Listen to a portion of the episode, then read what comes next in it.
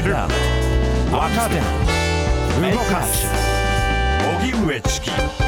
セッション。発信型ニュースプロジェクト荻上チキセッション。荻上チキと。南部ひろみが生放送でお送りしています。ここからは特集メインセッション。今日のテーマはこちらです。メインセッション。探求モード。刑法改正案が廃案の危機。性犯罪の被害者らが今国会で成立をと訴えるわけとは？今国会の重要法案の一つ性犯罪の規定を見直す刑法改正案が今日参議院で審議入りしました。同意のない性行為は犯罪ということを明確にする。また性行為についての同意を判断できるとみなす性交同意年齢を今の13歳以上から16歳以上に引き上げるなど性犯罪の被害者らがこれまで訴えてきた内容が盛り込まれています。この刑法改正案は先月30日に衆議院を通過しましたが今月6日同じく今国会の重要法案である入管法改正案をめぐって斉藤法務大臣の問責決議案などの提出の影響で審議が先延ばしになりました。結局今日の参議院本会議で審議入りしましたが採決が21日の国会会期末までに間に合わない可能性が浮上してきています。国会会期末が迫る中、改正入管法や LGBT 理解増進法案、刑法改正案など人権をめぐる法律案が政治の駆け引きともなっているとの指摘もあります。今日は性犯罪被害者らがいかに今国会での改正刑法成立を強く求めているのか、当事者支援に尽力する弁護士の方に伺います。では本日のゲストをご紹介します。スタジオにお越しいただきました弁護士の上谷さくらさんです。よろしくお願いいたします。よろしくお願いします、お願いします。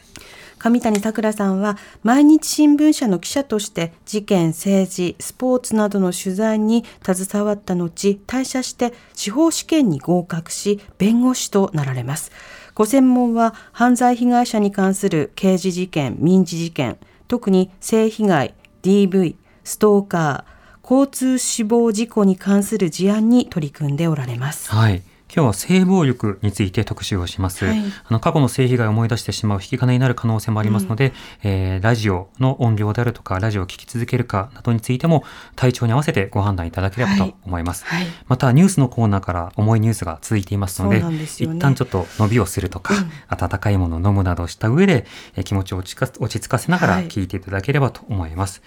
さて、えー、今今国会で今審議されている法案、え刑法の改正ということなんですけれども、今回の法律、そもそもなぜ改正ということが必要とされているのか、上谷さんいかがでしょうか？えーまあ、あの性犯罪っていうのはなかなかですね、えー、とこれまでその成立要件が厳しくて、えー、立件が難しかったわけですね。でそれ以外にもいろんなあの刑事事件上の問題がありましてで平成29年に、えー、刑法ができて110年ぶりに大改正が行われたんですけども、はい、その時に議論になったんだけど改正に至らなかったっていう問題が山積みされてたんですね。うん、で、えーと、その時に平成29年の時に3年後見直し規定っていうのが入りまして、はい、もう法務省はもうその翌年からずっと実態調査っていうのワーキンググループっていうのをずっとやっていて、うん、もう幅広く調査をして問題点を網羅してその後検討会を作り法制審議会を作り約もう5年間議論を重ねて問題点を集約して、はい、えー、被害者をどうしたら救われる救える法律になるかっていうことを、えー、まとめてですねようやく今回の国会に提出ができたという流れになっています。まあ、あの本当に最初の段階は、いやいや、今の刑法を変えると、例えばいちいち同意書が必要なのかとか、あるいはその若年者同士のあの純粋な恋愛まで禁止するのかとか、本当にいろんなもうごたごたがあった中で、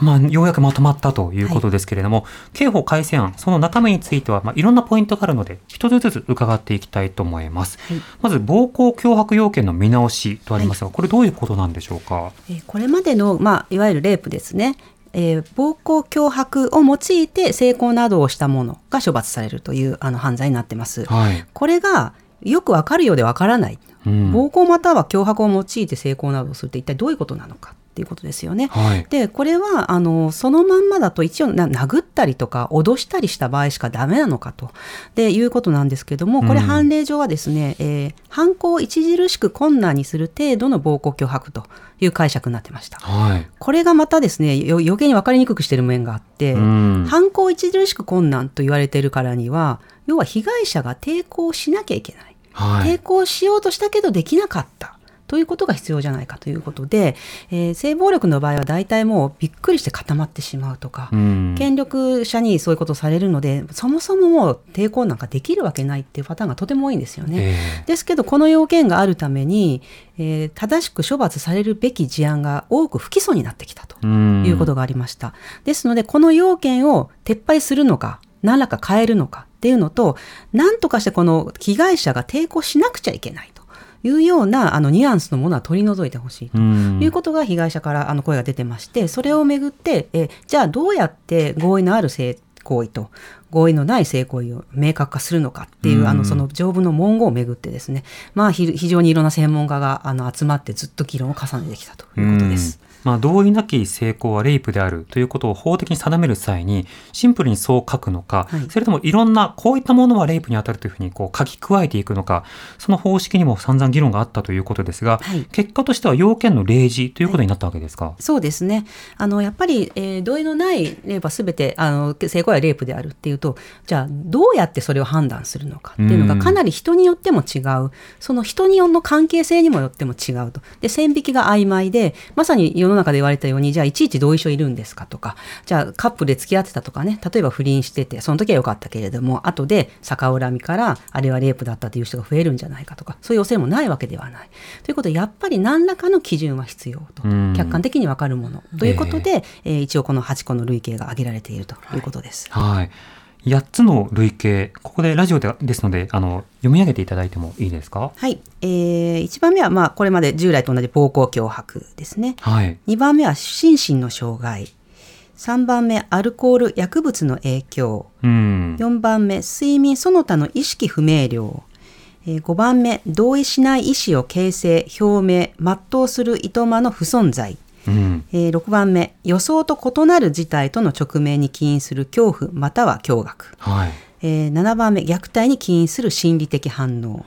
でえー8番目が経済的社会的関係上の地位に基づく影響力により不利益の流慮っていうので、まあ、これもなんか列挙したはいいけど、ね、あの明確かと言われるとなかなか難しい面があるんですけども、はい。一応こういうような行為これに類するような行為をしたために同意しない意思を形成表明全うすることが困難な状態にさせる、えーまあ、要するにもう同意なんかもできないですよ。うん。そういう状態にさせる。またはそういう状態にあることに乗じて性行為を行うということが、まあ、あの明確になったということなんですよね。はい。暴行または脅迫だけではなくていろんな状況というものをまあ想定して今回は法改正が行われるということです。アルコールまたは薬物の摂取、まあ、これによってその意識をもう朦朧とさせたりとか、はいあるいはその記憶をなくさせたりということは割と想定されるかもしれません。はい2番目の心身に障害を生じさせるこれはどういった場面なんでしょうか？まあ、えっ、と、これはまあ多分、えっ、とですね、えっ、と、まあ、もともとある、えっ、と、なんていうか、その、まあ、その、パニック状態に陥らせるとか、多分そういうことだと思うんですけれども、うんええまあ、具体的にどういうのがこれに当たるかっていうのは、まあ、これから多分、その事例の積み重ねになってくると思います。うん。また、えー例えば虐待に起因する心理的反応、これもやはり近いようなところはありそうですね。そうですね、もともとそういう虐待を受けていて、えーそういうことに、えー、と場面になると、特に何も対応できなくなるっていう人もやっぱりいるわけですよね。うん。でもうそういうことを知っていながら、それをあの悪用するような形で、えー性行為をするというようなケースは、これまではですね、それは、えー、と彼女がそういうところで黙っていたから、合意があったと勘違いしたっていう弁解が通ってたわけですよね。うん。だけどもあのその状態でそれあなたは昔からそういう人だって分かってたでしょっていうことを丁寧に事実認定すればあの以前の、えー刑法でも裁けたはずなんですけれども、うんうんそれが意外と安易に不起訴になってきた。っていうあの経あのこれまでのあの経緯がありますので、はいあのここにあの明確に書いたということになります。うんまた経済的または社会的関係上の地位に基づく影響力を受ける不利益ということですけれども、はい。まあ例えばこれは就活ハラスメントとされてきたような、まあ、例えば上下関係とか、はい。部下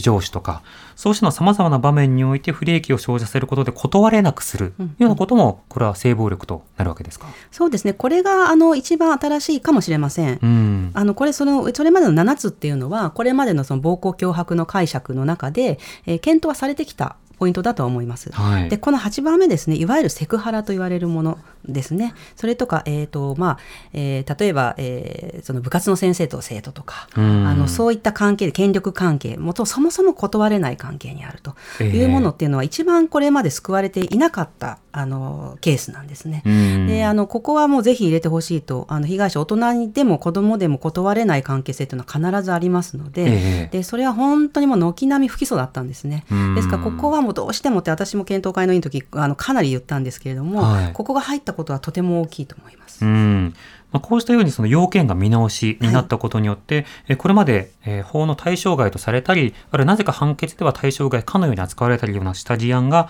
より含まれるはい。包括的な対応になるということでした。また性暴力のそのそもそものあの行為、えこの行為そのものも拡張されることにはなったんでしょうか？そうですね。あの、まあ、これまでは、まあ、まあ、男性器を、まあ、膣や肛門、口腔内に挿入する、または挿入させる行為が処罰の対象ということだったんですけども、はいえー今回ですね、まあ、その、えー膣や肛門に体の一部、まあ、あの、主に指ですね、とかね、うんそういうものですね、とか、物を挿入する行為も、えー性交と同じ扱いとされたんです。はい。うんこれまでそペニスに限らないと。はい、はい。これまではそういったことは例えばそれで怪我をすれば傷害罪というようなことだったり、えーまあえーレイプじゃなくて強制わいせつ罪として処罰されてたりしたんですけれども、うんうんえー被害者にとってはその性的なあの自分の領域を侵されるっていうことに関しては、はい。それがあの男性器であろうが指であろうがあの物であろうが変わらないっていうのと、特に子どもの場合ですね、あの小さい女の子はその男性器が入らない。ということで指でされていたというケースが多かったんですね。うん。でもそれは強制わいせつになってしまうので刑が軽いという現実がありましたので、はい。あのその被害者のあの痛み被害者のどれだけの被害の大きさがあるかっていうことに重点を置いてそちらから見たふうにあの置き換えたという形になります。うん、なるほど。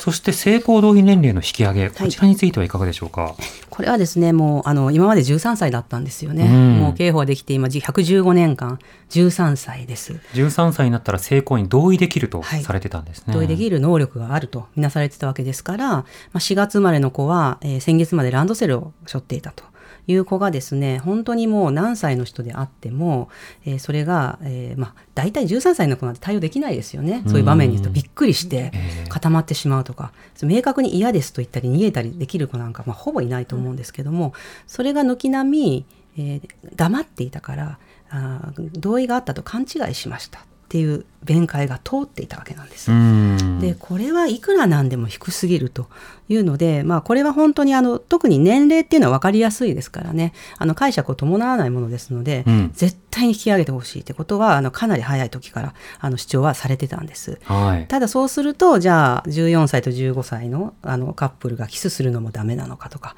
まあ、そういう議論が出てきてですね、ええで結局まあこれはまあ大人から子供へのあの性的搾取を防ぐという意味で、まあ、5歳差要件とかがついてしまったんですけれども、うんあの私個人的にはいらないと思っていますが、はいあのまあ、そうは言っても原則として16歳に上がったということですので基本的に中学生までは守られるということになって、まあ、ここはとても大きいところだと思います。うん。でも5歳差要件というのは何ですか？これはですね、まあ、さっき言ったようにその、まあえー、とじゃあ16歳ってなった場合はじゃあ13歳と14歳のカップルがキスしたらそれは2人とも犯罪者ですかって話になってしまうとはい。いうことで13歳から15歳までの子については5歳以上年が離れた人の行為は、えー暴行脅迫とかそういういろんな要件なく犯罪になると。うんだけどもそこが5歳差より、えー若い例えば13歳だったら17歳、はい4歳差までだったら、まあ、もちろんそれレイプだったらダメなんですけども、うん。えーとまあ、それは普通のカップルとしてあの、まあ、いいんじゃないですかというのが、まあまあ、ざっくりとそういうことですかね。うん、はい。なるほど。でも例えば大学1年生がその塾の講師なんかをしていてね、はい。で生徒であるその中学3年生にあたるような少女に対して、はい。いや恋愛感情だよって言った場合、その4歳差に収まればこれは合法とされうるようなことになっっていくわけですかそうなんです。でですからそこがやっぱ問題だと言われていてうん。19歳と15歳って全然違いますよね。ええ。19歳ってもう成人ですし、はい。あの自分でアパート借りたりもできますし、うんうん。一方15歳って本当何もできない子供なんですね。ええ。だからあのそこのところについてこれままでいいのかっていう議論はいあります。うん。で、えー、と刑法改正案の衆議院の方はもうあの可決してあの通ってますけれどもそこであの付帯決議っていうのがついてですね、はい。あのこれがすごく重要な付帯決議が入ったんですけどもこの5歳差要件っていうのはあのその5歳差あればおよそその両者に対等な関係がありえないと考えられるから5歳差要件になっているのであって、うん、年齢差が5歳差未満であれば対等な関係であるとするわけではないと。ああなるほど、うん。だからそこを気をつけて例えばそこで救われなくても他のさっき言った8類型どれかに当たるんじゃないかとか、あのそういうことに特に注意をして、えーまあ、この法律を適用しなさいと。いう付帯決議がついてこれはとても重要だと思います。夢夢4歳差政府要件ではないんだというような判定だとはいいうふうに付帯要件に書かれているわけですね。これが性行動意年齢の引き上げでした。はいそして撮影罪の新設、これについてはいかがでしょうか？これはですね今までもあの盗撮っていうのは本当にあのもう被害が広がる一方なんですね。うんであのもう皆さんもうご存知だと思うんですけれども、えー今までは、まあ、盗撮罪っていうのはないわけなんですね。はい。で条例違反が主です。条例というのは各自治体の。そうですそうですだからとても罪が軽いですし、うんでえー、と都道府県によって中身も違いますので、はいある県では盗撮になるのがある県では盗撮にならないとかうん同じことしても刑罰の重さが違ったりバラバラだったんですね。ええあとあの CA さんなんかが、えーその飛行機のあの、えーとひ乗務中に盗撮された時に、飛行機ってあの1秒ですごい距離進むじゃないですか。はい。でその、えー、と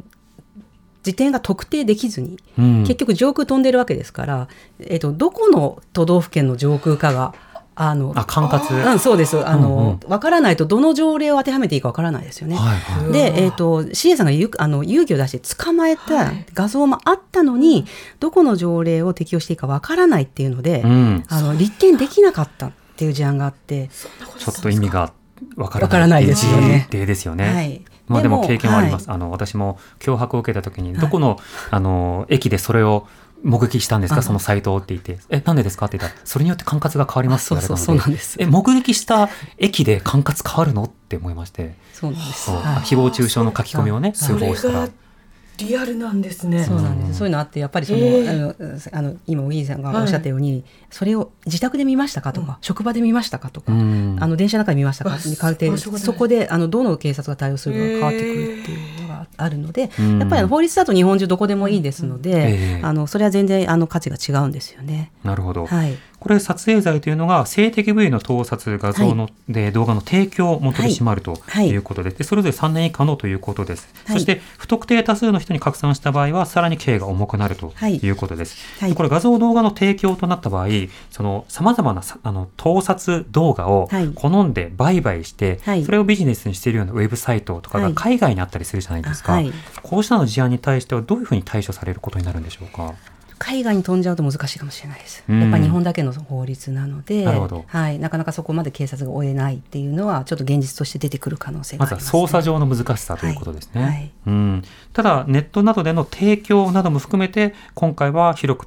対象となってるんだということは大きいですね。そうですねやっぱりあのもちろん撮影されること自体嫌なんですけども、はいその人が一人だけ持っててくれる分にはまだよくてネットで拡散されるっていうのがやっぱり被害者にとってもたまらないんですよね。うんで一回乗っちゃうともうどんどんどんどん拡散されていってもう表を歩けないともう本当に私の人生は変わってしまったっていうぐらいあのショックが大きいんですよね。ええで、えっと自分でもうもう探さずにはいられずに毎日自分の動画が流れてないかっていうのを確認をしなきゃいけないっていうようなことうんに取りつかれてしまう方もいらっしゃるんですね。まあ、そのくらいあの影響力が大きいことですのでこのネットに載った時などに、えっとそういうふうに厳しく処罰するっていうのは本当に大事なことで、まあ、今回あのとっても厳しくあの条例とはもう全然違うあの重さになってますのでうんこれはあの実務的にはとても大きいです。はい。はいえ亀谷さん、質問さらにあるんですが、はいこの性的部位の撮影となったときに、何をもって性的部位とは認定されるのか、これはどうでしょうか？まあ、一応その、まあ、衣服で覆われているえー部分の直接なものまたは下着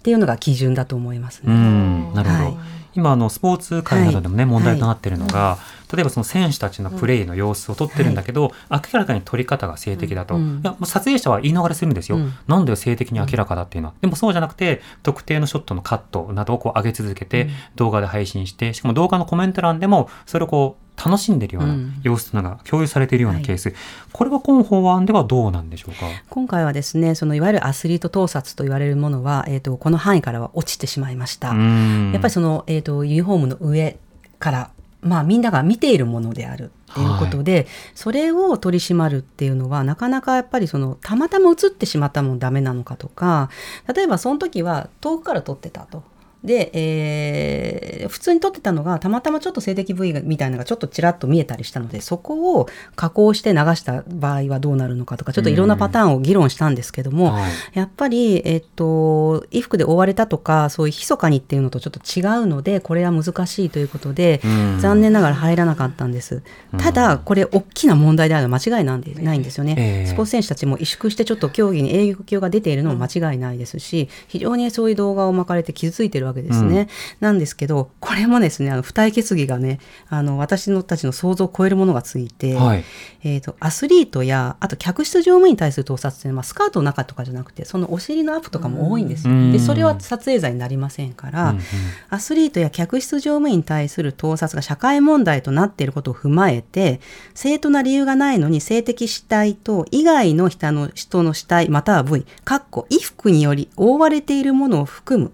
を性的な意図を持って撮影する行為などを規制することについて検討せよと。いうのが入ったんですね。あなるほど今後の課題ですよそうですそうです。ですからあのこれもアスリート盗撮今回は外れるのもやむを得ない撮影罪初めてできるので、だけどアスリート盗撮も大事なので、えー、付帯決議に入れてほしいということをずっとあの声を上げてきた結果がですね、はい、ちゃんとあの検討されてあのこの付帯決議で通ったっていうのはこれはとても重要なことです。もう無理だからやらないよとか、はい、間に合わないからやらないよじゃなくて分かりました。今後やります。っていうふうになってるんですね。はい。それは大事ですね。あの拘束力はないとはいえ、はい、議題としてはまず共有されたということですね。さらにはグルーミングが処罰対象に、はい、これ改めていかがでしょうか、はい、これは本当にあの全く新しくできたものですね、うん、これあの未成年者がその大人から性的な搾取をされている方がとても多いということで、はい、あのまあ性的あのねグルーミングという言葉はまああんま使わない方がいいというあの意見もあってですね、うん、まああのペット業界の方からがちょっとそれは悲しいということで、ね、そうなんですよね。毛づくろいっていうことなので、うん、ということで、えー、名前はちょっとどうなるか分かりますけども今のところその面会用要求当罪って言われてるんですけど、はい、これすごく大事なのはですねわいせつ行為に至る前の段階を処罰するってことなんです。うん、だからわいせつの目的で例えば、えー、誘惑したりえ利益供与ですねあのをしたりとか、えー、そういうことの手段を用いて面会を要求すると、うん、面会を要求しただけで1年以下の拘禁刑または50万以下の罰金になる。だから面会を要求したけまだわいせつ行為に至ってなくても処罰対象になると。それから、えー、面会、そういう手段を面会を要求して実際に会いました。となると、さらに重い刑罰になる。2年以下の拘禁刑または100万円以下の罰金と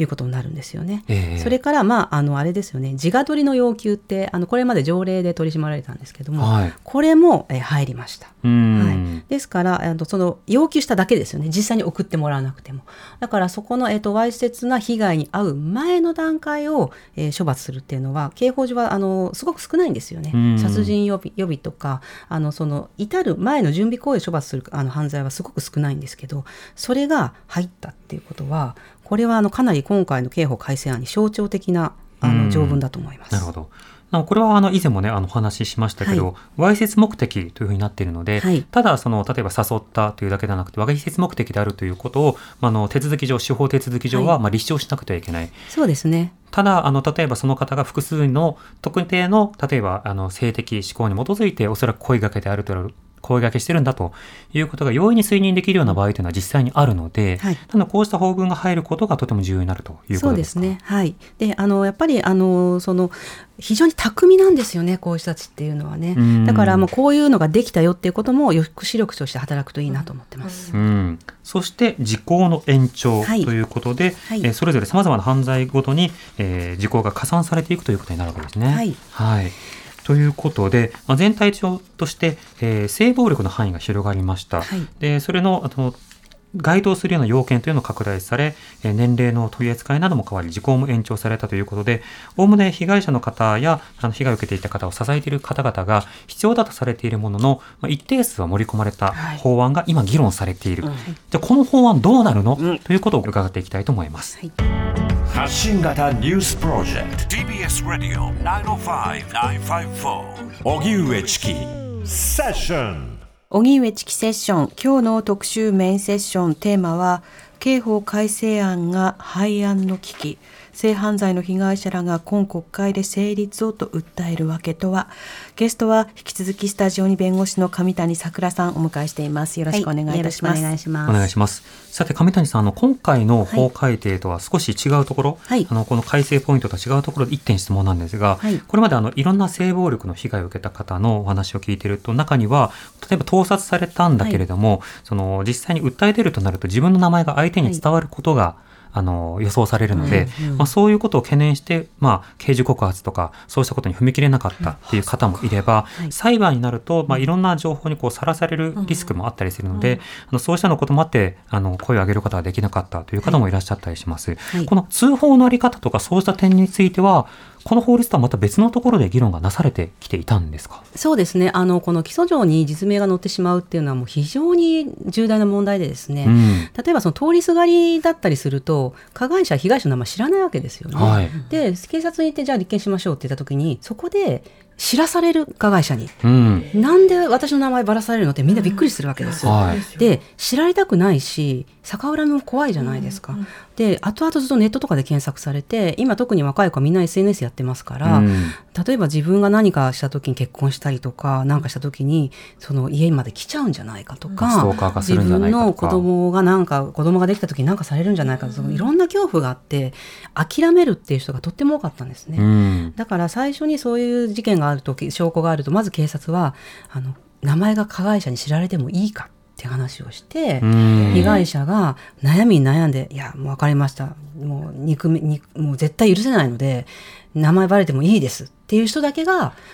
事件にできたっていう現実があったんです。でそれはおかしいでしょ。だってそもそも知らないのに、ん、なんで司法がばらすんだってことは本当問題であの私の被害者さんにも結構いたんですけれども、えー、それはあのかなり前から私も問題提起してました。はい、それがですねやっとあのこれ今の国会の最初の方なんですけれども、えー、起訴状とかその刑事手続き全般で被害者の氏名や住所を匿名化してよいという、うん、あの刑事訴訟法なんですけれどもこれが実はもう成立してます。もうこれは通ってるんですね。はい、通ってます。うん、そうですか。はい。でこれから施行されていくと。そうですね。交付から9か月以内に施行ということになってますので、うん、あのこれからだと思います来年度とかですかね。そうですね。もうちょっとかかりますかね。はい。もうこれは本当悲願だったので。だいぶ変わると思います。適用されるかどうかではなくて、はい、名前が伝わるかどうか、こちらで泣き寝入りされるような場合においては、はい、もうすでに法律が通って対処されるということ、さっきあの打ち合わせ中に聞いたので、あそれは大事って思いました。で一方で今回今国会の法案なんですが、はい、どうなるのかということでメールいただいております。はい、えー、ラジオネームスネークさんからメールです。どうもありがとうございます。性犯罪をめぐる刑法改正案が今国会で成立しない場合、改正によって本来裁くことのできる罪が時効を迎えてしまう事態を想像してしまいます。法改正の廃案は被害を受けた当事者の方々や支援団体の方々の長年の願いを奪うだけでなく、法改正によって罰せられるはずだった多くの犯罪行為が時効を迎え、罪に問う。機会すら奪ってしまうのではないかと危惧しておりますといただいております。まず国会の今のスケジュールについては亀谷さんどう見てますか、うん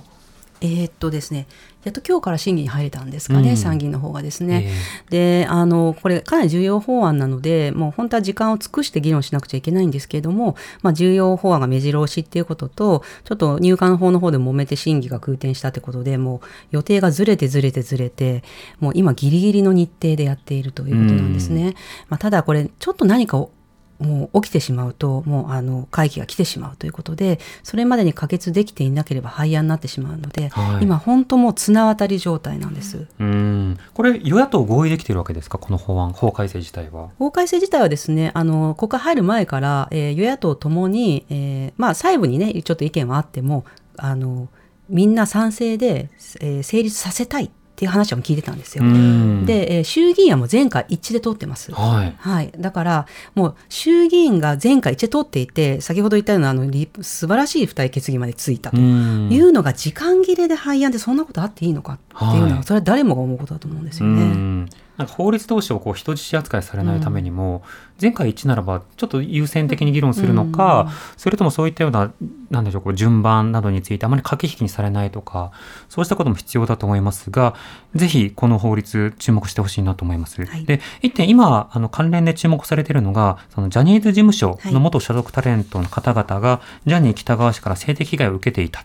まあ、こうしたようなことが相次いで、うん、あの表明されている問題ですね。で、これについて児童虐待防止法の改定が必要なんじゃないかっていうふうに訴えていらっしゃる方々もいらっしゃるんですが、はい、今回のあの例えばジャニー喜多川氏が行ってきたような行動というのは、これは刑法の方で対処できるのか、はい、それとも新たに児童虐待防止法はあったらあったで必要なのか、これはどうなんでしょうか？えっと、基本的には、まあ、あのこれ、その被害者の言い分が全部正しいと仮定しますと、えー、明らかに性加害なんですよね、うん、あの刑法で裁くべき事案です。はい、であの児童虐待防止法っていうのはそもそも、まあ、あの18歳以下の児童の面倒を見ている大人、まあ、基本的には保護者ですよねが、えーと、虐待をしないようにするというためで、まあ、そこで体罰の禁止しつけという名の体罰の禁止なんか盛り込まれているというので、うん、ちょっと場面が違うかなと思います。はい、ただ、えーと、児童虐待っていうのはその保護者から行われるだけではないという意味でその範囲を広げるとか、うん、あの通報義務をするってこと自体は意義があると思います。ます。ただし、やはり、えー、そうした場合でも通報しても、裁くものがなければ、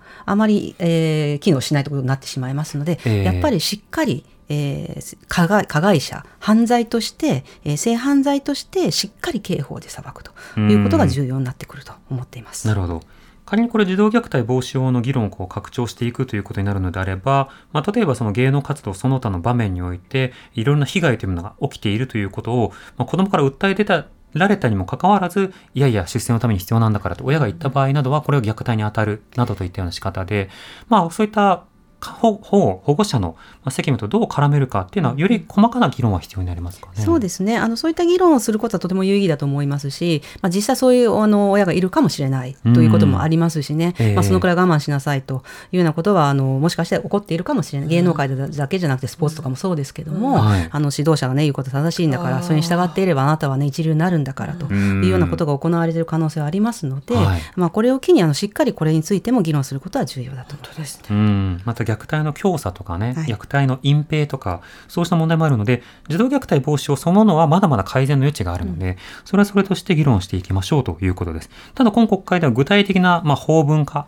あの、条文化というのはなされていないことや、あの、具体的な要件整理がされていないので、まあ、見送りといいますか、まあ、次以降の課題だねということになりました。で、一方で、上谷さんの先ほどの話を聞いていると、はい、今国会でどうなるか分かりませんけど、まずは通してほしいという話がありました。はい、一方で、いろいろと実は、まだまだ抜け落ちてるというか、はい、もうすぐにでも次の議論に行ってほしいっていうものが結構あるんですね。うんうんそうですね、まあ、さっきのアスリート盗撮なんかもそうですし、はい、えーと、今ちょっとあの司法面接っていうのが言われていて、はい、子供が特に子供とかあの弱者ですね。法廷で証言する場合の保護っていうのがですね今も私も経験あるんですけど本当小学生とかが性被害についてあの法廷で証言しなきゃいけないっていうのは本当とても大変なことなんですよね。ただ、えー、加害者にとってはいやあの子供は嘘をついていると。俺は絶対してないっていう人ももちろんいるわけで無罪推定っていうのが働いてますから、はい、そのバランスをどう取るかっていう問題もあります。はいまそうしたそのものについては今後も刑法の改定というのが当然ながら必要で、えそのためには、いや、今回の法律では取りこぼされた事案がこれだけあるんだよということも探っていくことが必要になるわけですよね。うん、そうですね。あとやっぱり子どものですね、継続的な被害っていうのが、えー、立件が難しいんです。どうしてかというと例えば、えー、小学校1年生から5年生ぐらいまでずっと親のから被害に遭ってましたっていう場合にいつ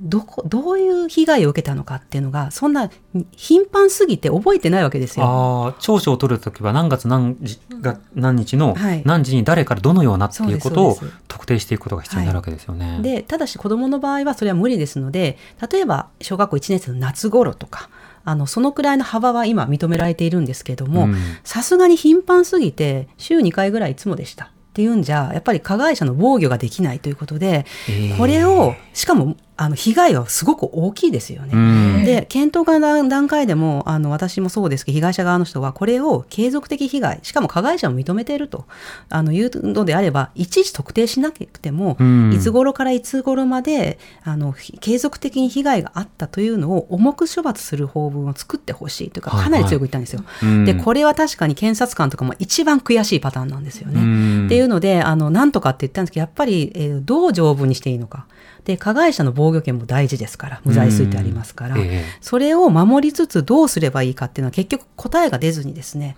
法制審に上がらなかったんですよ。はい、ですのであの私もこれ条文どうしていいかまだ分かってないんですね。ですからあの本当にあの今日あの聞いてらっしゃる方でこういうふうに作ってみたらどうかというヒントがある方はぜひ教えてほしいなと思っています。まあ、加えて例えば撮影罪などをめぐっては、その一部の議論で、いやいや、これは表現の自由の侵害になるんじゃないか、みたいな観点で論点化しているような方もいて、でもどの表現がどう具体的に撮影罪で妨げられるのか、というのは事案というものは提示されてないので、いやいや、今ちょっとその曖昧な反論みたいな格好でとどまっているところもあるんですが、今後これを例えばアスリートの撮影についてとか、そうしたところに広げていった場合は、さらにこう要件の細分化というのは必要となってきそうですね。そうですね。特にアスリートの場合なんか、まあ、あのみんなの前で演技をしていると。はい、で、えっ、ー、と、もちろん報道の人もやっていて、それはアスリートの人も本当は報道してほしいんです。はい、で、ファンが映すのも嬉しい。だけど、それを性的に利用してほしくないっていうんですね。ここの線引きをなんとかしなきゃいけない。だから、これをどうすればいいかっていうのも、これ、いや、やっぱりあの、その専門家がもう頭をひねって、あの、条文化していかなきゃいけない問題だと思います。うんまたそれが撮影されただけじゃなくて、うん、その拡散される時に細文脈化されるというところがありますよね。はい、要は、ね、アスリートの動画などを切り抜いて、うん、例えばその食い込みを直している姿とか、うん、なんかそういうその走ってる時に胸が揺れてる姿とかだけを延々とカットで撮ってまとめるような動画。これは撮影者とはまた別の編集者によって性的意図を持った表現、あるいは拡散ということになるので、そうしたの事案をどうするか。これやっぱり現実にどんな被害があるのかということを考えた上で立法に向かうことが必要ですよね。そうですね。ただすごく難しいのは、うん、今そうやってネットに上がってるいろんなこうひどいわいせつ画像は被害者自身が気づいていないものが多いんですよ。うん、それを知らせた方がいいのかっていう問題がやっぱりあって、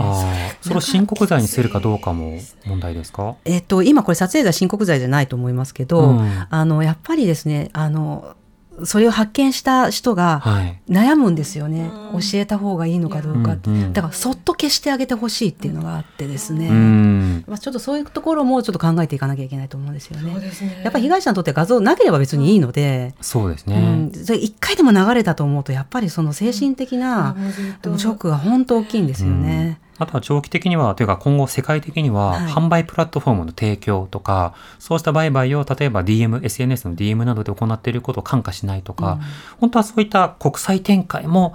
今後は必要になってきますよね。そうですね。これはもう条約の問題になっていくと思います。うん。ということで、今の今本法案は本当に多くの論点が含まれています。はい、今国会で成立するかどうか、うん、そしてその先にちゃんとつながるかどうか見ていきましょう。はい